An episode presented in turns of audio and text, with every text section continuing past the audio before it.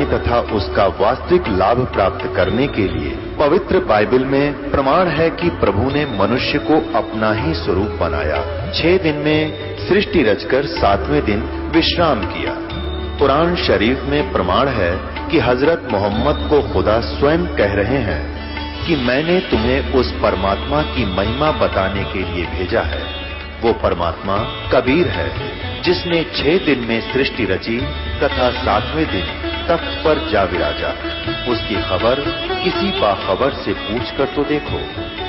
कृपया अवश्य सुनिए जगत गुरु तत्वदर्शी संत रामपाल जी महाराज के अमृत वचन। वो भक्त बता रहा है कि मैंने उनके द्वारा मार्गदर्शन किए हुए अभ्यास का, अभ्यास किया काफ़ी वर्षों तक। लगभग 20 वर्ष। अब मेरी आयु लगभग पैंसठ, छसठ वर्ष की है, छसठ वर्ष की। 20 वर्ष तक मैंने इनके द्वारा बताए गए क्रिया का अभ्यास किया। मैंने उनसे पूछा, कोई मंत्र भी देते हैं वो? पता तो मुझे था, पहले भक्तों ने बता रखा था मुझे, वो क्या मंत्र देते हैं। उन्होंने उस भक्त ने बताया कि वो मंत्र देते हंस। हंस नाम का जाप जपो। हंस, कैसे जपना है? स अंदर लो, हम बाहर निकालो। मैंने उससे पूछा भक्तात्मा हंस जाप का प्रमाण ना वेद में है कि इसका जाप करो, ना गीता जी में पाया मैं तो। और न ही किसी प्रमाणित संत की वाणी में इसका प्रमाण पाया। तो उन्होंने बताया कि वो कहते थे कहते हैं कि हंस को उल्टा कर ले तो सोहम बन जाता है। मैं बोला भाई हंस का उल्टा सोहम कैसे बने? स है, है स हंस स है स हम।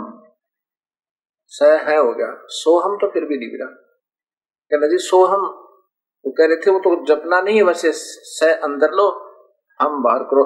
बार बार जपोगे ना वापस सोहम बन जाएगा। और फिर कहते हैं, ये तो वैसे भी चल रहा है अंदर। ये आवाज़ तो श्वास के साथ वैसे भी आ रही है, ये तो हृदय से आ रही है। अब चक्कर यही पड़ा हुआ है। इस दास को शायद ये सोचते रहेंगे भक्तात्मा, जो प्रथम बार सुनेंगे कि ये तो सबके, सबको रिजेक्ट कर रहा है और अपने आप में ज़्यादा प्रभु बनना चाहता है। बिल्कुल नहीं। दास को ऐसी तरफ़ थी जैसी आप सब भक्तात्माओं को है। और मैं भी बहुत घूम रहा था। भगवान एक तो उसके पाने का तरीका भी एक ही। और उसका मुख्य शास्त्र वेद वेद के बाद गीता। गीता और वेद एक है। जहाँ तक ज्ञान का सवाल है और जहाँ पर इस काल की अपनी अटकल है, वो अलग है। कहता अर्जुन तो युद्ध कर ले, तुझे कोई पाप नहीं लगेगा। ये इसकी अपनी अटकल है और जो ज्ञान है भगवान का, वो ठीक दिया है। गीता में केवल ओम नाम है और उससे अन्य कोई जाप करता है तो बिल्कुल शास्त्र विरुद्ध साधना है। वो कभी मुक्त नहीं हो सकता। तो बताया जी, वो तो कहते थे कि नाम तो केवल कहन मात्र से अपने हृदय में ध्यान लगाओ। हृदय में प्रभु की रोशनी दिखेगी। कैसा मानते प्रभु को वो? कहते वो तो प्रकाश को ही प्रभु मानते हैं। जो रोशनी अंदर दिखती है, वही ईश्वर का आकार है रूप है और उसको साकार कहते हैं।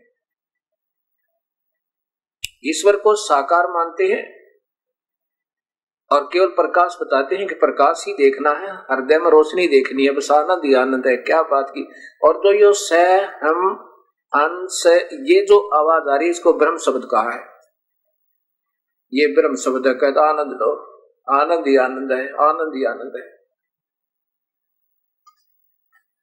पहले तो ये देखिएगा।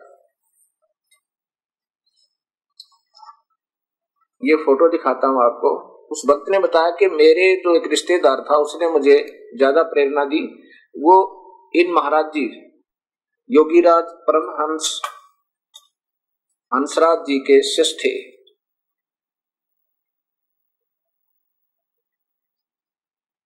परम योगीराज, परम संत श्री हंसराज जी महाराज, ये इनके दोनों पुत्र हैं। ये श्री प्रेम रावत जी उर्फ़ बाल योगेश्वर और श्री सतपाल जी महाराज, जिनका पंजाबी बाग दिल्ली में आश्रम है। अब उसने बताया कि मेरे रिश्तेदार ने मुझे बहुत प्रेरणा दी कि मैं भी गुरु बना रखे हैं ये। हंस जी को, और क्या बात पहुँचे हुए महापुरुष है। और इन्होंने मुझे क्रिया दे रखी है तो भी ले ले, वो तो चले गए शरीर छोड़कर। जिस समय श्री हंस जी ने, श्री महाराज हंस जी ने प्राण त्यागे, उस समय बाल योगेश्वर जी केवल आठ वर्ष के थे, नौ, आठ, नौ वर्ष के थे। और उस समय ये नैनीताल में थे, जबकि उन्होंने दिल्ली में प्राण त्यागे थे। और श्री सतपाल जी उसमें सोलह वर्ष के थे। और ये भी वहाँ नैनीताल वाली कोठी में थे और इन्होंने राजस्थान से आए थे और दिल्ली में 1966 को प्राण त्याग दिए थे। उस समय केवल आठ नौ वर्ष के ये थे और सोलह वर्ष के श्री सतपाल जी महाराज थे। अब यहाँ क्या बात बनती है? संत के जाने के बाद फिर उस परंपरा में एक मुखिया चुनने के लिए कोई ना कोई आड़ लेनी पड़ती है। इस बच्चे के, क्योंकि जिस घर में रोज आरती हो है जिस घर में रोज़ाना चर्चा चले प्रभु की, स्वाभाविक याद हो जाते हैं ये मंत्र। यदि मैं आपको दिखा दूँ यहाँ इस दास के पास पाँच पाँच चार चार साल के बच्चों के छह छह वर्ष के बच्चों के आध घंटे की पूरी आरती याद है। सात सात साल के आठ, नौ वर्ष क्यों कहते पूछे मत ना। और हम उसको कहीं स्टेज पर बैठा कर कहते देखो बाल योगेश्वर है ये। आध घंटे तक वो डटे नहीं डटे पूरी आरती कर दें, जो कि आपका समझ में भी नहीं आगा वो क्या बोल रहे हैं इतनी गुड़ रहस्य की बातें उसमें अगर हम चाहें किसी को ऐसे बना करके उसका ढंडोरा पीटे तो दुनिया पीछे हो वाले। अब भाव ये है मेरा कहने का, सच्चाई की तलाश हर प्राणी को है। और जब तक हमें सच्चाई नहीं मिलेगी, तब तक ये आत्मा रुक नहीं सकती। जैसे गाय का बच्चा जब दूध पी रहा हो, अपनी माँ के सतन है और उसके सतन छुड़वा के और उसको एक तरफ़ बाँध देते हैं, उसी की माँ के आगे। तो वो क्या करता है पहले कभी तो माँ के कान को मुख में देकर के सतन समझकर चूस रहा होता है।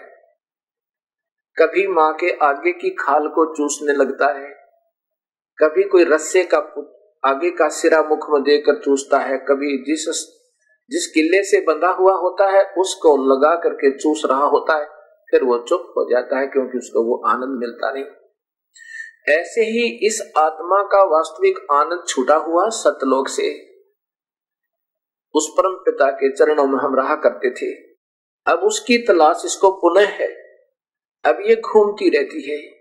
कभी इस जगह जाती है, कभी मंदिर में, कभी मस्जिद में, कभी गुरुद्वारे में, कभी चर्च में, कभी किसी संत के बताए अनुसार या अपने लोक वेद के आधार पर परंपरागत उन साधनाओं को कर रहा है। इसको वो चीज़ मिलेगी नहीं, तब तक ये रुक नहीं सकती। अब सर्वप्रथम आपको बताता हूँ कि जैसे वो भक्त आत्मा बता रहे थे कि मैंने बचपन से ही प्रकाश दिखाई दिया करता था, मैं समाधि लगाता था। और फिर 20 वर्ष लगभग श्री प्रेम रावत जी महाराज के अनुसार बताई हुई क्रिया को करता रहा।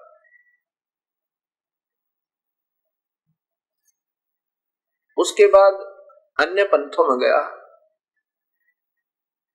और अब जो आपकी आस्था चैनल पर ये सुनी सारी की सारी पूरी परिभाषा प्रभु की जो आपकी चल रही है, इसको मैं सुन रहा हूँ। और इसके बाद मेरे हृदय में एक विशेष उमंग उठी कि सच्चाई लग रहा शायद अब यहाँ हो। मैंने कहा, एक वर्ष अभ्यास करना जैसे हम बताएँगे। अगर एक वर्ष के बाद आपको यहाँ वस्तु नहीं ठीक लगे तो तुरंत दूसरे गुरु को ढूंढ लेना। और मैं इसलिए इन महापुरुषों के ये पुस्तकें दिखा रहा हूँ कहीं ये दास पाप का भागी ना बन जाए, समाज को गलत मार्गदर्शन करके। इसलिए बता रहा हूँ कि इन शास्त्रों को अपने धर्म और समाज के पंथों के, इन मूल शास्त्रों को एक बार फिर देखो और तलाश करो कि ये दास कोई गलत तो नहीं कह रहा है, लेकिन प्रेस्टेज इशू बना के नहीं, प्रतिष्ठा बना के नहीं। इस प्राणी की क्या प्रतिष्ठा है? ये तो दो कौटी का जीव हूँ मैं तो। आज शरीर छुट जाएगा कल मिट्टी बन जाएगी। मैं नहीं चाहता कि मैं दोषी बनूं किसी प्राणी के अनमोल जीवन को बर्बाद करने का। एक एक जीवात्मा को गलत मार्गदर्शन करने का इतना भयंकर पाप है। जैसे करोड़ गवों को हत्या में कटवा दे, इतना पाप लगेगा उसको। और जो एक जीव को सतमार्ग पर लगा दे सही ढंग की भक्ति बता दे उसको इतना पुण्य मिलेगा कि एक करोड़ गवों को हत्थे में कटते हुए की रक्षा कर दे। क्योंकि ना जाने उस पुण्यात्मा की जो भक्ति गलत मिलने से या भक्ति ना करने से कितने जीव जन्म होंगे, चौरासी लाख जुनिया भोगेगी, नरक भोगना पड़ेगा, ऐसे। ये क्या होता है? कि मैं बचपन से ही प्रभु की बहुत ज़्यादा लगन थी मुझे। और जो ये बता रहे हैं ये हम महात्मा जी और ये भक्त आत्मा, ये मुझे भी बचपन से ऐसे आभास हुआ करते थे। और मैं देखा करता था कि मेरे देखता हूँ, अब भी है वो वस्तु ऐसे सामने। एक पहले वो छोटी वस्तु थी। ऐसे घूमती रहती थी, मैं सोचता था मेरी आँखें कमज़ोर हैं शायद इसलिए। मेरा दृष्टि दोष है। फिर मेरे गुरुदेव मिले मुझे। पूज्य गुरुदेव, स्वामी राम देवानंद जी महाराज, उन्होंने फिर यह संशय निवारण किए, पुत्र, ये तेरी पिछले जन्म की कमाई है। अब तेरा कुछ नहीं बन रहा, क्योंकि मैं हनुमान पुजारी था, श्याम जी का पुजारी था, ब्रह्मा, विष्णु, महेश का कति, हृदय से पुजारी था। और संतोषी माता की, यानी जो भी मिल गए, सभी पूजाएँ करने की चेष्टा किया करते थे। उन्होंने बताया कि ये तुम्हारी पिछले जन्म जन्मांतर की कमाई है, मेरे गुरुदेव ने बताया। और ये कमाई आपने आगे बढ़ाना है इसको। ये तो जैसे आपकी तिजोरी में, आपकी अलमारी में दस हज़ार रुपये रखे और उसको खोल कर देख ले, रोज घंटों देखता रहे, आनंद आवे आनंद आवे। उससे क्या होगा कि काम करेगा नहीं, वो धन समाप्त होना प्रारंभ हो जाएगा और धीरे धीरे कंगाल हो जाएगा। जैसे वो धन जोड़कर तजोरी में, यानी रखा है आपने, अपने अलमारी में, वो मेहनत करनी पड़ी थी कभी, तब वो पैसे आए थे। ऐसे ही अब कोई मजदूरी कर या दुकान कर कोई नौकरी कर या बिज़नेस कर रहे उसमें और रखना प्रारंभ कर और फिर देख कभी कभी केवल उसी को देखते रहना, ये काहे की समझदारी? बड़ा प्रभावित हुआ मैं कि जो की तो बात है। ये तो पिछले जन्म की कमाई थी, इसलिए बचपन से प्रभु की तड़प थी। घंटों बैठा रहता था, सात बार हनुमान चालीसा किया करता था ये दास। ओम जय जगदीश रे, स्वामी जय जगदीश रे, ये आरती भी किया करते थे। मंगलवार का व्रत 25 वर्ष किया और 12 वर्ष लगभग रोहतक से राजस्थान के अंदर सालासर एक चुरू जिला में एक स्थान है, जहाँ पर हनुमान जी का एक विशाल मंदिर बना हुआ है। वहाँ वर्ष में एक बार जाता और बड़ा खुश हुआ करता वहाँ लाखों व्यक्ति जाते और ये सोचा करता कि लाखों व्यक्ति आ रहे हैं, क्या सभी बावड़े थोड़े होंगे, क्या पागल थोड़े ही है, या कोई वस्तु अवश्य है? ऐसे श्रद्धा बनती चली गई। और जब सच्चाई का पता चला तो बच्चों के खिलौने लगे हुए मंदिर और मस्जिद में जाना। अब वो पूजा विधि से करनी होगी। ये श्री अंश, अंशराज जी।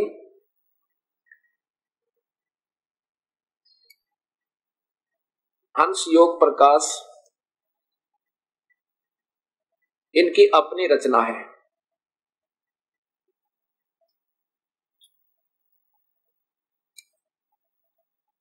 और ये प्रेम नगर आश्रम हरिद्वार से प्रकाशित है।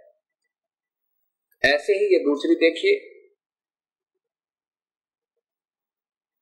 अमृत के कलश, श्री हंस जी महाराज, जीवन एवं दर्शन। ये भी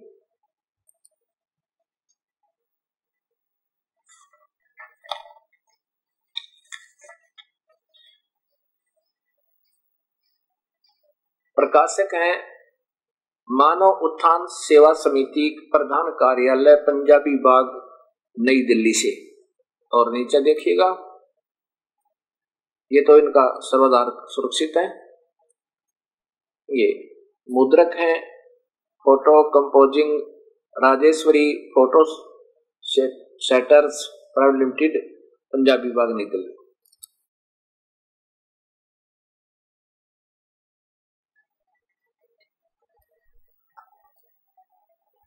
पहले हम इस मूल को ही लेंगे। आदरणीय हंसराज जी का जीवन चरित्र आपके सामने रखूँगा। अब ये ना समझना कि मैं किसी का निंदक हूँ या किसी को ऊँचा नीचा बताना चाहता हूँ। जो भी शास्त्रों में उनके हस्त अपने हाथ से लिखी हुई पुस्तकों में जो कुछ है वो केवल सामने ला रहा हूँ। अपनी तरफ़ से दास कुछ नहीं बता रहा अब इन अपने हाथ से लिखी हुई पुस्तकों में भी अगर किसी को शंका है और फिर भी उनको दर्द होता है तो उनकी अपनी कमज़ोरी है। मैं वो त्रुटियाँ नहीं निकाल रहा, मैं वो देख रहा हूँ केवल कि मूल शास्त्रों से किस महापुरुष की लेखनी से लिखा हुआ लेख मिल रहा है। अभी तक तो शास्त्रों के अनुसार यानी पूर्ण ढंग से जो मैच हो जा, मिल जाए, ऐसा नहीं मिल पा रहा। इस जीवन दर्शन में श्री हंस जी महाराज के जीवन दर्शन में क्या लिखा है?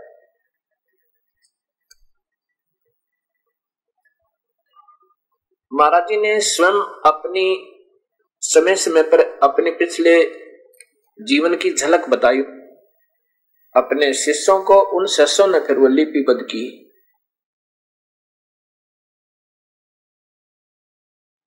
आदरणीय श्री हंस जी महाराज का जन्म सन 1900 सन 1900 में इनका जन्म हुआ और 1966 में इनका प्राणांत हुआ। मैं साथ के साथ ये दिखाता चलूँगा, नहीं तो देर से समझ में आएगी। इन्होंने क्या बताया कि मैं छोटा सा था जब अपनी माँ के साथ शिव मंदिर में जाता था और वहाँ पर भगवान शिव और पार्वती के मुझे साक्षात दर्शन हुआ करते थे। मेरे पिछले जन्म की कमाई थे स्वयं स्वीकार करते हैं इस बात को। और फिर कहते हैं कि मैं घंटों साधना में बैठ जाता था, मुझे ज्योत अंदर प्रकाश दिखाई दिया करता था और बड़ा आनंद आता था। काफ़ी काफ़ी समय तक मैं समाधिस्थ हो जाता था। अपनी ताई से पूछा करता था कि मुझे, मैं ऐसे हो जाता हूँ, मुझे ऐसे दिखता है। वो कहने लगी, ऐसे हो जाता होगा। उसने कोई विशेष दान नहीं दिया।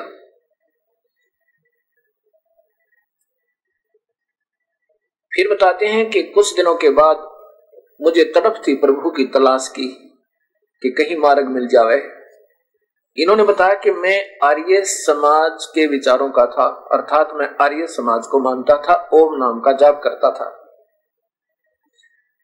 ऐसे एक बार मुझे लाहौर में, देखो ये पुण्यात्मा, ये प्यारी आत्मा प्रभु की, पिछले जन्म जन्मांतर की, यानी शास्त्र अनुकूल साधना की हुई, उस भक्ति कमाई के दबाव से प्रभु की तरफ़ में। कहा दिल्ली से, कहा इधर हिमाचल से और कहा पहुँचे? लाहौर पहुँच गए। सत्संग सुन रहे थे। वहाँ पर एक महात्मा के विचार मुझे बहुत अच्छे लगे। कह रहा था कि मैं दो मिनट में भगवान दिखा दूँ, प्रभु का क्या पाना। इन्होंने श्री आदरणीय हंसराज जी महाराज ने कहा कि मैंने सोचा कि इस महात्मा की तलाशी लेनी चाहिए। देखो इसके पास क्या है। इस उद्देश्य से उनसे मिला उन्होंने बताया कि मेरे आश्रम में आना, आश्रम का पता नोट किया, मैं वहाँ पहुँचा। वहाँ जब पहुँचा तो उन्होंने मुझे कोई नाम नहीं दिया, कोई मंत्र जंत्र नहीं बताया। मुझे वो क्रिया बताई। उस दिन से मुझे बड़ी खुशी हुई और बड़ा आनंदित हुआ। घर पर आया, आकर ध्यान से बैठा, ऐसे समाधि लगाई काफ़ी, मैंने सोच लिया था कि अगर आज प्रभु दर्शन नहीं देंगे तो मर जाऊँगा, उठूँगा नहीं समाधि तय ध्यान लगाया काफ़ी देर में, यानी मुझे बड़ी आनंद आया सुर चढ़ गई और वो प्रकाश दिखाई देने लगा, जो गुरुदेव ने वहाँ पर थोड़ा सा दिखाया था। और फिर मेरे सामने, मेरे गुरुदेव अभ्यास के अंदर सामने खड़े थे। अब ये क्या मानते हैं कि रोशनी तो प्रभु का स्वरूप है? प्रकाश बस और आकार रूप में गुरुदेव ही भगवान है। बस गुरु का दर्शन अंदर हो जावे, अभ्यास में वो प्रभु का दर्शन समझो, और वो हृदय में रहता है। अब इस पुण्यात्मा की पिछली अच्छी कमाई थी। पिछले जन्म के ऋषि थे ये, तीनों के तीनों। आदरणीय हंस जी महाराज आदरणीय बाल योगेश्वर जी, प्रेम रावत उर्फ़ बाल योगेश्वर जी महाराज, और बालेश्वर बोलते हैं, बालेश्वर। कौन? बालेश्वर श्री सतपाल जी महाराज। ये तीनों के तीनों पिछले जन्मों के शास्त्र अनुकूल साधना करने वाले परम योगी थे। इनके अंदर कसक थी प्रभु की। अब ऐसे ही इनके पिताजी में ये भी योगी पुरुष थे, पिछले भक्त आत्मा थी, योगी माने भक्त आत्माएँ और शास्त्र अनुकूल साधना की हुई थी, जिसे हृदय में फिर प्रभु की तलाश थी। और कहा पहुँच गए? उस खिलौने देने वाले के पास। ओम नाम, ओम तो नाम छुड़वा दिया। कुछ थोड़ा बहुत राहत मिलनी थी, ओम नाम के जापते और मंत्र बता दिया, स अंदर ले हम बार काट निकाल दे अब मुझे भी ये विश्वास नहीं हो पा रहा था कि ऐसा मंत्र कोई दे, देगा क्या?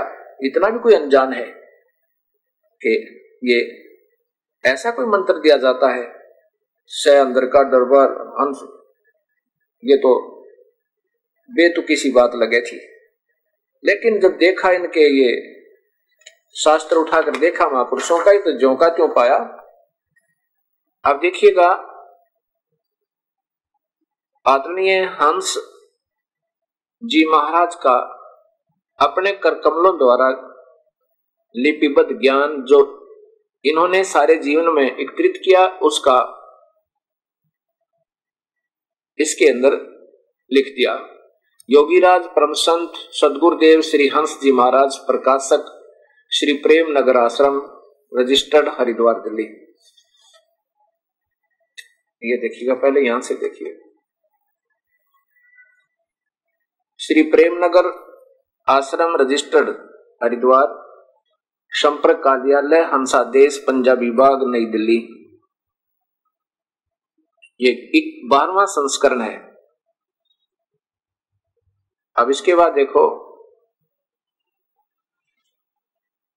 यहाँ से दो शब्द में है कि श्री श्री 108 श्री सुदगुरुदेव परमहंस संत योगी राज श्री हंस जी महाराज, आनंद कंद सचिदानंद भगवान के श्री कमलों द्वारा इस ग्रंथ की रचना हुई। यह ग्रंथ विक्रमी संवत उन्नीस सौ अठासी, उन्नीस सौ उनासी, नवासी में लिखा गया तथा संवत उन्नीस सौ इक्यानवे में छपवाया गया।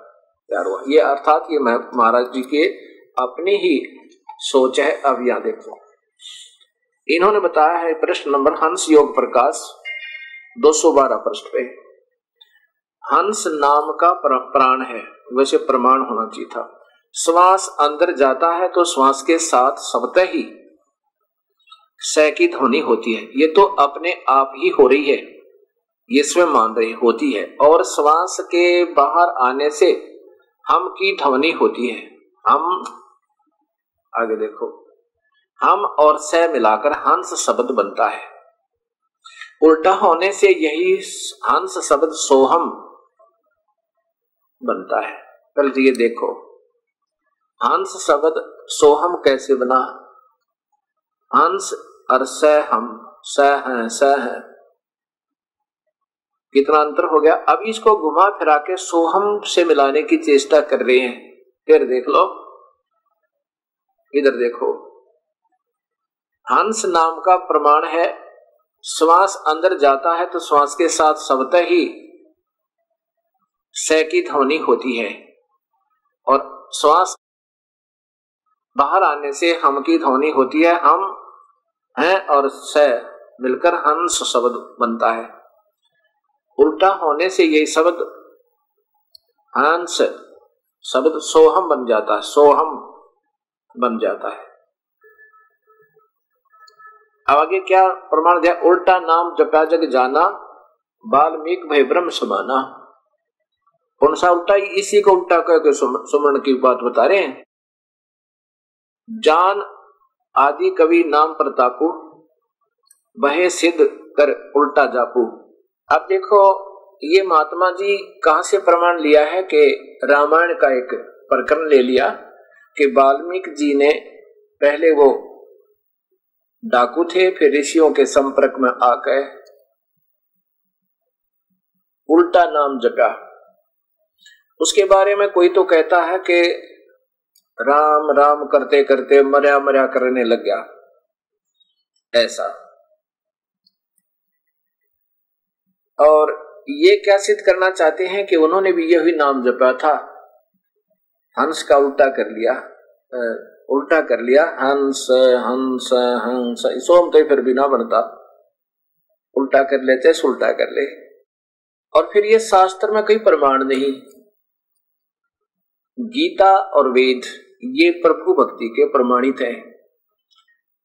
भगवान श्री राम ने जो वशिष्ठ मुनि से मंत्र लिया, उन्होंने ओम नाम ही दिया था, क्योंकि वो वेदों के ज्ञाता थे, भ्रमित नहीं थे। और स्वयं जब भगवान श्री राम ने भिलनी को, सबरी को दस नौधा भक्ति बताई थी, उसमें कहा था, रामायण में प्रमाण है। और ये स्वयं अपने करकमलों से निकल रहे हैं। श्री राम ने कहा था कि प्रथम तो भगवान पर विश्वास रख, मेरे पे, क्योंकि मैं तेरा गुरु क्योंकि वहाँ पहले सबरी के गुरु मतंग ऋषि थे।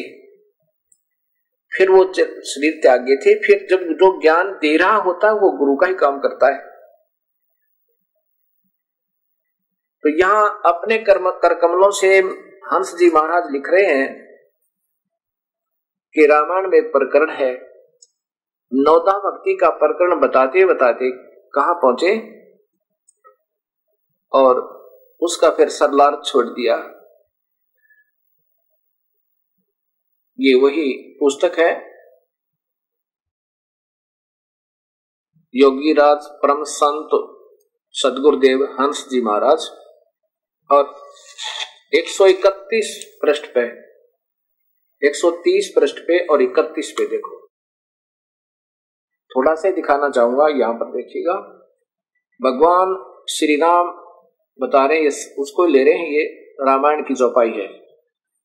मंत्र जप मम दृढ़ विश्वासा, नाम जाप मेरे पर पूरा विश्वास करके श्री राम कह रहे हैं। आगे पांचवा के बताइए, वो चौथी विधि थी, ये पांचवी विधि बता रहे हैं कि पंचम भजन सो वेद प्रकाशा। पांचवी विधि है, उस नाम का जाप करो, जैसे, उस तरह करो जैसे वेद में ज्ञान प्रकाश है।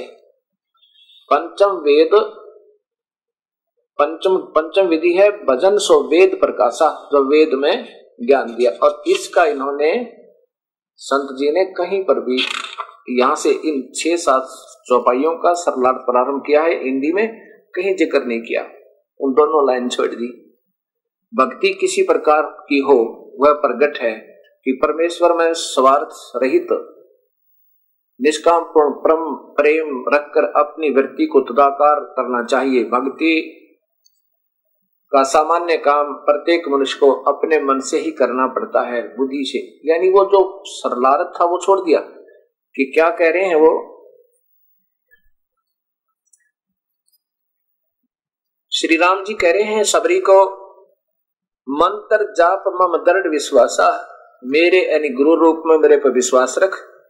और जो ओम नाम मैं तुझे दे रहा हूँ, इसका जाप कर। और पंचम भजन जो वेद प्रकाशा जो वेद में प्रकाश माने उसका विवरण है। उस नाम का जाप करो और वेद में केवल ओम नाम है। तो इस महर्षि जी ने वो ओम नाम भी छोड़ दिया क्योंकि वो ऐसे गुरुदेव गुरुदेव मिले, इनको खिलौना दे दिया। और ये बालक थे, बीस वर्ष की उम्र थी, बीस, इक्कीस, बाईस साल की। और लेके उस खिलौने को और खुश हो गए। अब देखो और ये स्वयं स्वीकार करते हैं कि ये मुझे मेरी पिछले जन्म की कमाई से और मुझे प्रभु के दर्शन हुए। जब छोटा सा था आठ वर्ष का तो मुझे शिव और पार्वती प्रत्यक्ष दिखाई देते थे जब मैं मंदिर में जाता था। और फिर ये केवल प्रकाश बताने लगे। क्या फिर भगवान बदल गए? हृदय में ध्यान लगाओ, हृदय तक पहुंचो अंदर अंदर झांको, बाहर कुछ नहीं है। बिल्कुल ठीक है, बड़ी बात है। लेकिन अगर भगवान के दर्शन हुए होते, इनको तो बताते वो शिव या पार्वती, शिव और पार्वती है, या विष्णु और लक्ष्मी है, या ब्रह्मा या सावित्री है। कोई तो बताते नहीं। और कहते हैं, बस प्रकाश है, उसका आनंद लेना है। अंदर ये जो सांस चल रहा है ना, स, अंदर हम, बाहर, बस ये ब्रह्म शब्द। ये शब्द ब्रह्म है। बताओ, कहाँ भक्ति पहुँच गई? और स्वयं स्वीकार करते हैं कि पहले मुझे मेरी पिछली कमाई से ये सब कुछ हुआ करता था।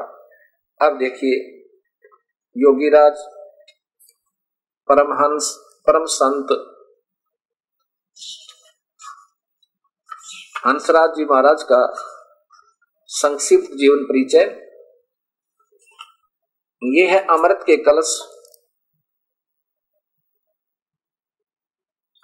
अमृत के कलश श्री हंस जी महाराज जीवन एवं दर्शन। ये वही पंजाबी बाग नई दिल्ली से प्रकाशित है। अमृत के कलश श्री हंस जी महाराज जीवन एवं दर्शन और Chaman Lal Tandon M A M A M Ed Delhi विश्वविद्यालय से। इन्होंने इसका लेखन कार्य किया है। और यहाँ पर ये वही पंजाबी बाग नई दिल्ली, प्रकाशक ये मानव उत्थान सेवा समिति। इसके पचास नंबर पृष्ठ पर देखिएगा भगत ये, यहाँ देखिए, पचास नंबर है और यहाँ देखिए। ज़्यादा ना बता करके इनका जन्म ग्राम गाकड़ी, गाड़ की सेडिया, पट्टी तलाई, पौड़ी, गढ़वाल में 8 नवंबर सन 1900 को सूर्यवंशी परिवार में हुआ। इनका जन्म का नाम हंस राम सिंह था। हंस राम सिंह था। इनके पिताजी का नाम श्री रणजीत सिंह रावत, रणजीत सिंह रावत। रावत इनका गोत्र है। उसे देशवाल भी कहते हैं रावत को, ऐसा इन्होंने प्रमाण किया अब इसमें ये क्या बताते हैं, नीचे देखिएगा। या नीचे देखिएगा। श्री महाराज जी बताया करते थे कि उनकी माँ उनको भी अपने साथ मंदिर में ले जाती थी और वहाँ मैं महादेव और पार्वती को साथ साथ खड़े देखता था। इस प्रकार बचपन से ही उनके अंदर भगवान दर्शन की तीव्र लगन पैदा हो गई हो गई थी।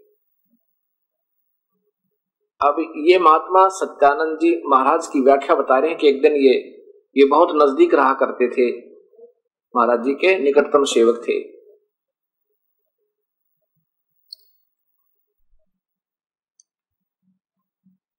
अब ये इक्यावन नंबर पे है कि परम पिता परमात्मा के पाने की लगन और उनके प्रति अघात प्रेम तो श्री महाराज जी में बचपन से ही था। बाल्यकाल से ही वे एक सिद्ध पुरुष थे।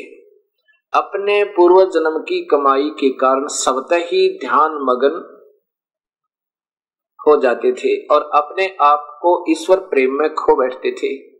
1966 की गुरु पूर्णिमा के अवसर पर अपने बचपन के बारे में बताते हुए श्री महाराज जी कहने लगे कि, मुझे बचपन से ही बहुत लगन थी। मैं बिल्कुल छोटा आठ वर्ष का था तो कई कई बार मैंने भगवान के दर्शन किए। अब देखो, ये ध्यान रखना, कई बार भगवान के दर्शन किए केवल शिव और पार्वती के, बचपन के बता रहे हैं। आगे कहीं नहीं बताएँगे कि मुझे कौन दिखा, केवल प्रकाश पर डट गया कह अक्सर मेरी समाधि लग जाती थी। जब मैं अपनी ताई जी से कहता था तो वह कहती थी कि ऐसा हो ही जाता होगा। कई बार आँखें बंद करके भगवान को पकड़ता था, दिव्य प्रकाश देखता था और सोचता था कि औरों को मिले हैं तो मुझे क्यों नहीं मिलते? होते होते बात समाप्त हो गई। अब ये हंस जी महाराज के बारे में स्वयं ही लिख रहे हैं कि वो बताया करते थे कि पिछले जन्म की कमाई के आधार पर मुझे रोशनी भी दिखाई देती थी। और प्रकाश दिखाई देता था और भगवान को पकड़ने की चेष्टा किया करता था। घंटों ध्यान मगन हो जाते थे। ईश्वर में खो बैठते थे। ये 1966 की गुरु पूर्णिमा को बताया। उसी दिनों के बाद 1966 में इनके प्राणांत हो गए थे। अब मैं आगे दिखाता हूँ आपको। महाराज जी बचपन से ही सत्य की खोज में थे। ये वही देखता रहे, देखिएगा।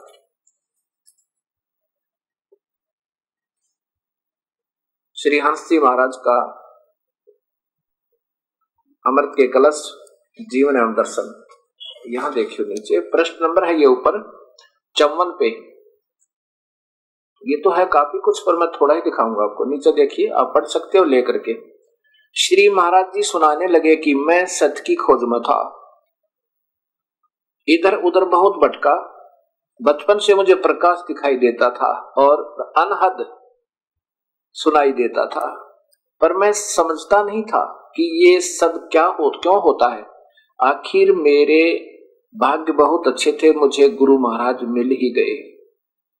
अब ये ध्यान रखना इन बातों को कि वो कह रहे हैं कि बचपन से मुझे प्रकाश दिखाई देता था और मैं, मुझे अनहद भी सुनता था, यानी अंदर की आवाजों, आवाज़ें जो आ रही हैं, कहते ये मुझे सुनाई देता था और मुझे, मेरे भाग जग गए कि मुझे गुरु जी मिल गए। अब देखो। एक जगह ऐसे साधुओं का भंडारा था। मैं वहाँ गया। पहले मैं आर्य समाज, आर्य समाजी विचारों का था। मुझे यह विश्वास था कि ओम से ज़्यादा कुछ नहीं है और गायत्री मंत्र पर मुझे विश्वास था। मैंने वहाँ उन महापुरुष का सत्संग सुना। उनकी बातें कुछ अटपटी सी लगी। अटपटी सी लगी। सत्संग सुनने के पश्चात मैंने कहा कि, बताओ, क्या बताते हो? बोलो कि फला, बोले, महाराज जी बोले, फला जगह आना, वहाँ हमारा आश्रम है। मैं वहाँ पहुँच गया। कहा पहुँच गए? ये देखो। कहा हाँ सच्चे दिल से कर यहाँ देखो। उन्होंने उपदेश दिया। वहाँ पहुँच गए उनके पास। क्रियाएँ समझाई। वैसे तो छोटेपन में भी मेरी समाधि लगती थी और सुरत चढ़ती थी। समाधि भी लगती थी सुरत चढ़ती थी और एकांत में बैठता था तो अनहद भी सुनाई देता था। उस उक्त उस उक, उस वक्त जब उन्होंने बात बताई तो खूब प्रकाश दिखाई दिया। क्योंकि तो आँखें बंद करके एक बार छोड़ के देखियो एक मिनट में नो का नो दिखेगा।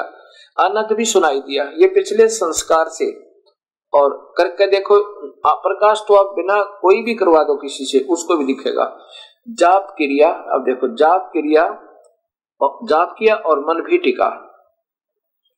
उपदेश के बाद उन्होंने मुझसे पूछा कि, सच्चा है या झूठा? मैंने कहा कि, बात तो सच्ची है, झूठी कैसे कहें? कोई मन तंत्र मंत्र तो बताया ही नहीं।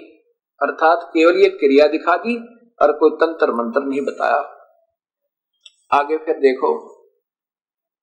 ये बहुत कुछ पढ़ने का, पर आगे दिखाऊँगा आपको। अब हंस जी महाराज बता रहे हैं कि मैं उस महात्मा के पास पहुँचा और उसने मुझे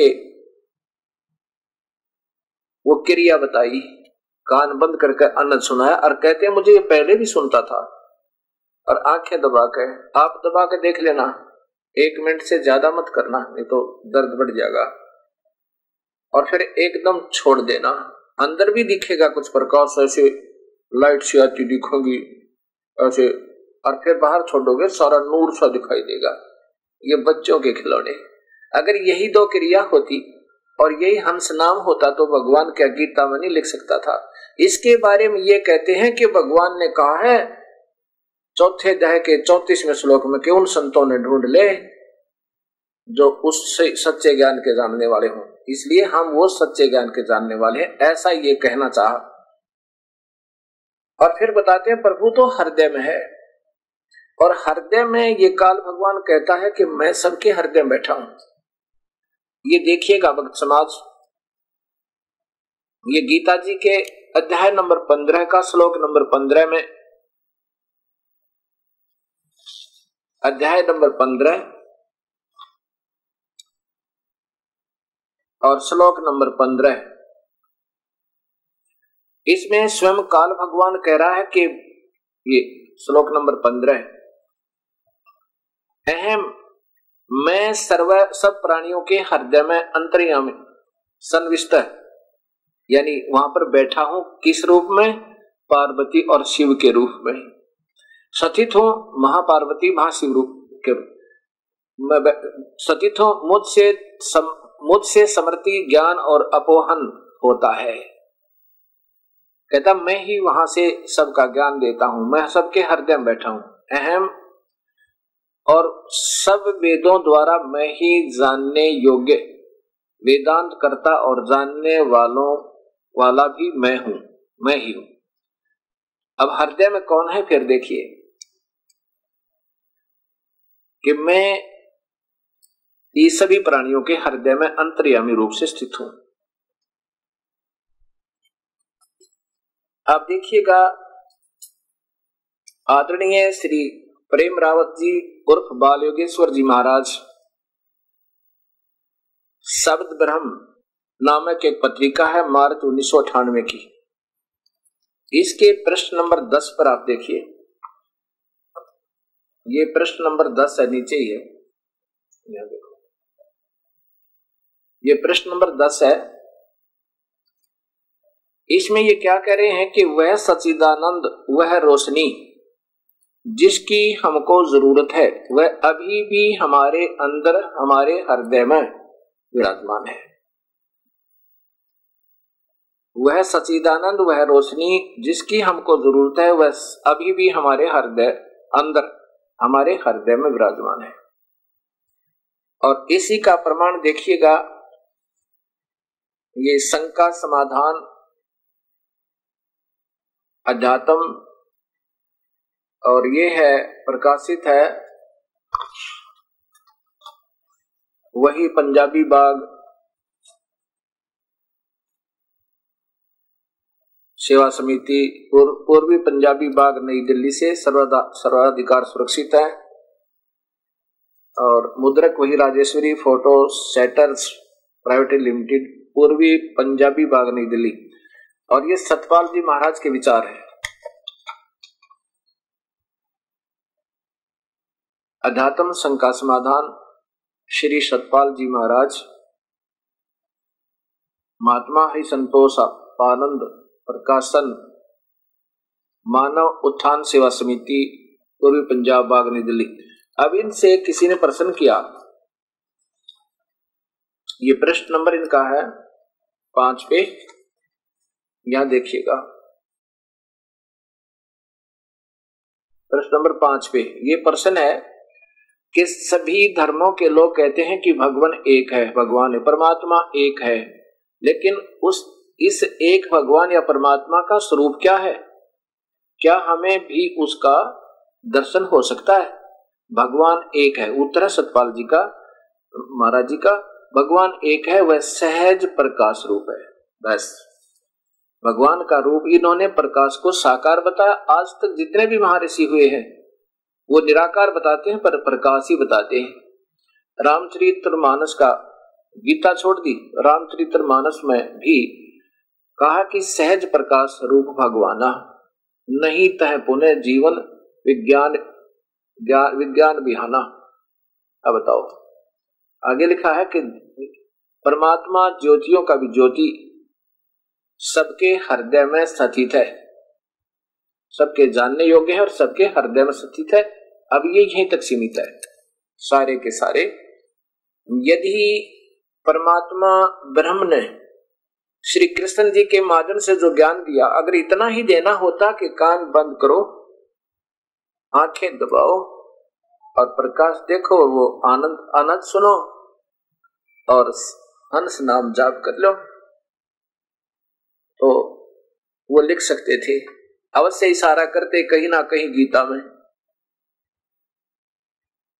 लेकिन जिन संतों के लिए, ढूँढने के लिए भगवान कह रहे हैं, चौथे दया के चौतीसवें श्लोक में, वो उस पूर्ण परमात्मा का मार्ग जानने वाले। अपना तो वो बता ही रहे हैं।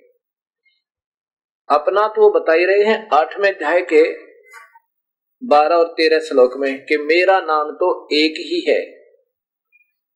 एक ओम नाम मेरा जाप जपो, अन्य कोई जाप नहीं है। वो तो स्वयं ही बता रहे हैं अपनी। अपने को पाने के जो सुविधा भगवान ब्रह्म दे सकता है, उसके बारे में गीता में रह रह कर लिखा कि एक ओम नाम का जाप जपो मेरा। उसी से मैं मैं जो राहत दे सकता हूँ, वो मेरी अंतिम राहत होगी। इन्होंने कैसे घुमा दिया? ये पंजाबी बाग दिल्ली से छपी मत श्रीमद भगवत गीता का टीका, वही सतपाल जी महाराज के द्वारा ये ब्रह्मलीन महात्मा सत्यानंद जी, सर्वज्ञानंद आदि संपादक हंसा देश से प्रकाशित है। इन्होंने मानव उत्थान सेवा समिति, पंजाबी बाग नई दिल्ली। इन्होंने अपने उस हंस नाम को सिद्ध करने के लिए अब कितना बदलाव कर दिया गीता के ट्रांसलेशन में। ये आठवें अध्याय का, ये आठवें अध्याय का है। बारह और तेरह श्लोक। बारह, तेरह, चौदह। ये यहाँ से प्रारंभ है। अध्याय नंबर आठ, श्लोक नौ, दस, ग्यारह। और इसे ऊपर देखिएगा। नौ, ये तो आगे है। ये दस यहाँ पर देखो। ये बारह, तेरह, चौदह, पंद्रह का श्लोक नीचे देखो। ये जो ऊपर है ना, ये बारह, तेरह, चौदह का, बारह, तेरह बारह बारहवा ये है आठ में देखा इंद्रियों को विषयों से रोककर, मन को हृदय में निरोध कर। अब देखो, स्वयं लिख रहे हृदय में निरोध कर। आगे देखो, अथवा प्राणों को ब्रह्म रंध्र में स्थिर करके हृदय में ब्रह्म रंध्र ब्रह्म रंध्र में स्थित करके योग धारणा में निश्चल, ये देखो, मन से उ, ए, उ, में अब इसमें ओम शब्द लिखा स्पष्ट। ओम। ओ ए उ में से परे एक अक्षर ब्रह्म को यानी इससे एक न्यारा कोई नाम बताने की कोशिश कर रहे हैं इसको घुमा फिरा कर एक अक्षर ब्रह्म को व्यवहारिक रूप से समन करता हुआ शरीर त्याग कर जाता है। वह पर, परम गति पाता है। ये। आगे कहा कि जो ये अलग तेरह में, चौदह में का अलग से इकट्ठा कर दिया इन्होंने। अब तो बताता हूँ कैसे। अब यही गीता जी, गीता प्रेस गोरखपुर से प्रकाशित, इसमें देखिएगा। अध्याय नंबर आठ का। अध्याय नंबर आठ का। और श्लोक नंबर, इधर देखो। ये ऊपर है, बारह और तेरह। यहाँ से प्रारंभ होता है ये पहले। ये संस्कृत है नीचे। बारह और तेरह की इकट्ठी संस्कृत है। सब इंद्रियों के द्वारों को रोककर तथा मन को हृदय देश में स्थिर करके, फिर उस जीते हुए मन के द्वारा प्राणों को मस्तक में स्थापित करके परमात्मा संबंधी योग धारणा में सतीत होकर जो पुरुष, अब से ही लिखा इस महापुरुष ने, जय दयाल गोविंद का जी ने नब्बे, निन्यानवे प्रतिशत ठीक करने की कोशिश की है। ओम, ये ओम का, ये ओम, एक ओम शब्द का, ओम इस एक अक्षर ब्रह्म को, एक अक्षर यानी इस एक ही नाम अक्षर माने एक शब्द अक्षर माने शब्द, एक ओम नाम शब्द से ब्रह्म को उच्चारण करता हुआ, यानी श्रवण करता हुआ, मुझ, इस ओम नाम का मुझ ब्रह्म को, वैसे होना चाहिए था मुझ ब्रह्म को मुझ निर्गुण ब्रह्म का चिंतन करता हुआ शरीर को त्याग जाता हुआ पुरुष परम गति को प्राप्त होता है। अब इस दास के द्वारा टीका देखो। ये है गहरी नज़र गीता में। ये दास के द्वारा प्रकाशित है। ट्रांसलेशन है, जैसी बुद्धि काम की मेरी। अब ये है अध्याय नंबर आठ का। ये है ग्यारह। अब बारह तेरह देखो। बारह और तेरह इकट्ठा ही सर्वाणी सर्व ये वही है। सर्व द्वाराणी संयम, मन, हृदय निरुद्ध मूर्धि अध्याय, आत्मन, प्राण। आस्थित है, योग धारणम। ओम इति एका अक्षर ब्रह्म। व्याहरण माम अनुसरण, माम अनुसमरण। मेरा। या प्राप्ति तजन देहम सह याति प्रमाम गतम गति। सर्व द्वाराणी सब इंद्रियों के द्वारों को रोककर तथा मन को हृदय देश में स्थिर करके प्राणों को मस्तिष्क में स्थापित करके आत्मा संबंधी योग धारणा में स्थित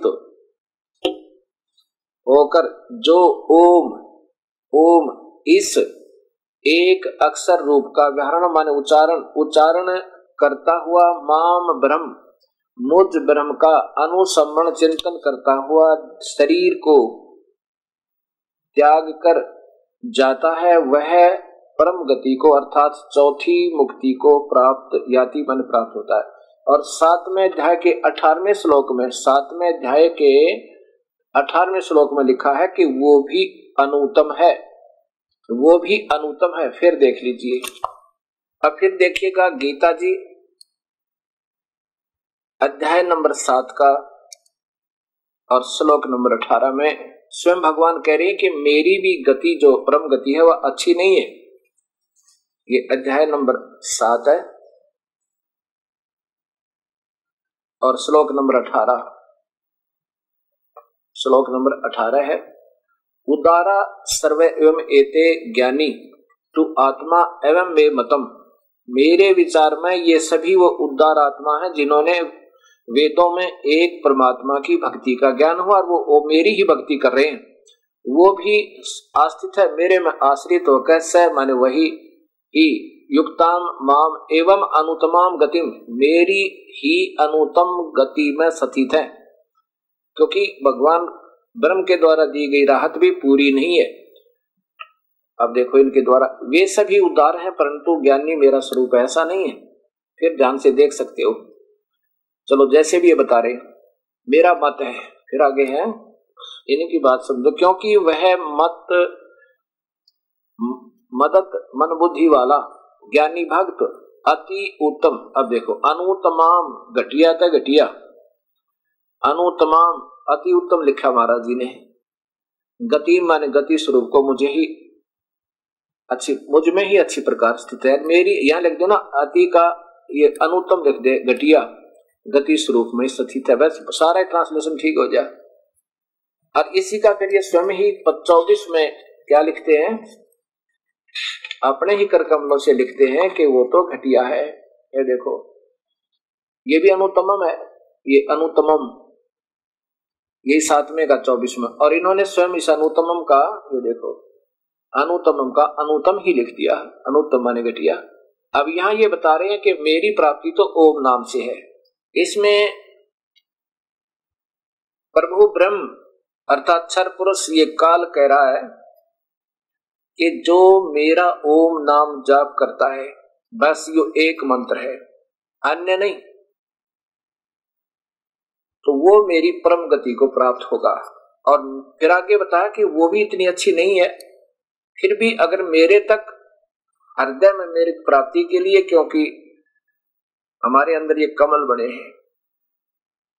मूल कमल में गणेश वासा, रक्त वन जानिए। और किलियम जाब कुलिन तद शब्द हमारा मानिए। स्वाद चक्कर ब्रह्मा का बासा जहाँ सावत्री ब्रह्मा रे ओम जाप जपन धन सा ज्ञान योग सतगुरु कहे। नाभि कमल में विष्णु विशंबर जहाँ लक्ष्मी संग बास है। हरियम जाप जप्या करो हंसा को जाने बिरला दास है। हृदय कमल महादेव देवम, जहाँ पर सती पार्वती संग है, और उसका मंत्र और है। सोहम जाप जपो हंत जपाकर हंसा, और ज्ञान योग भल रंग है। सोहम जाप केवल हृदय कमल तक की पहुँच है वहाँ पर शिव और पार्वती रहते हैं।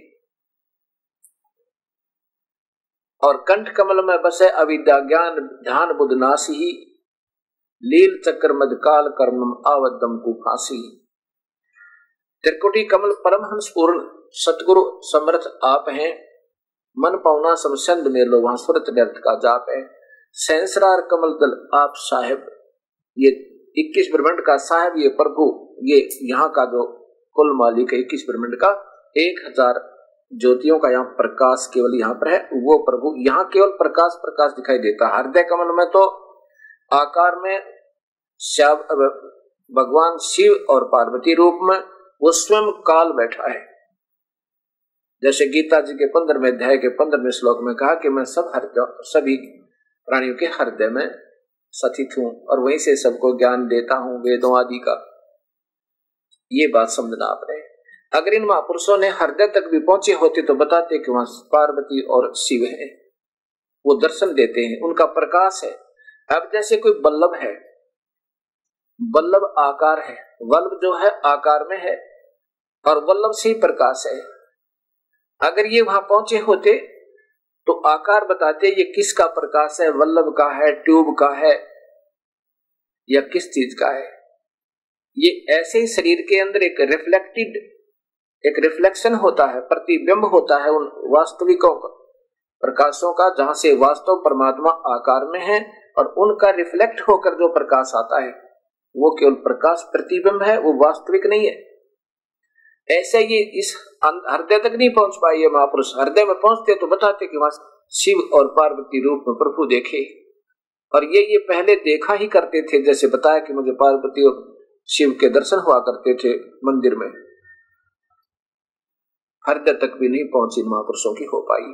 अब यहाँ तो ये बताना चाहते हैं, ये काल भगवान के अगर उस परमात्मा की भक्ति करनी है तो उस पूर्ण परमात्मा, जो तीन परमात्मा बता रखे।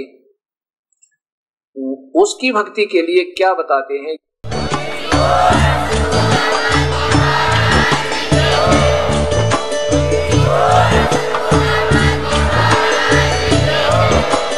आप सुन रहे थे जगत गुरु तत्वदर्शी संत रामपाल जी महाराज जी के मंगल प्रवचन। अधिक जानकारी के लिए विज़िट कीजिए हमारी वेबसाइट www.jagatgururampalji.org संत रामपाल जी महाराज जी के शुभ आशीर्वाद से पूरे विश्व भर में 500 से भी ज़्यादा नाम दीक्षा केंद्र हैं, जिन पर संत रामपाल जी महाराज जी द्वारा ऑनलाइन निशुल्क नाम दीक्षा दी जा रही है। अपने नजदीकी नाम दीक्षा केंद्र का पता करने के लिए संपर्क करें। Eight two two two eight eight zero five four one.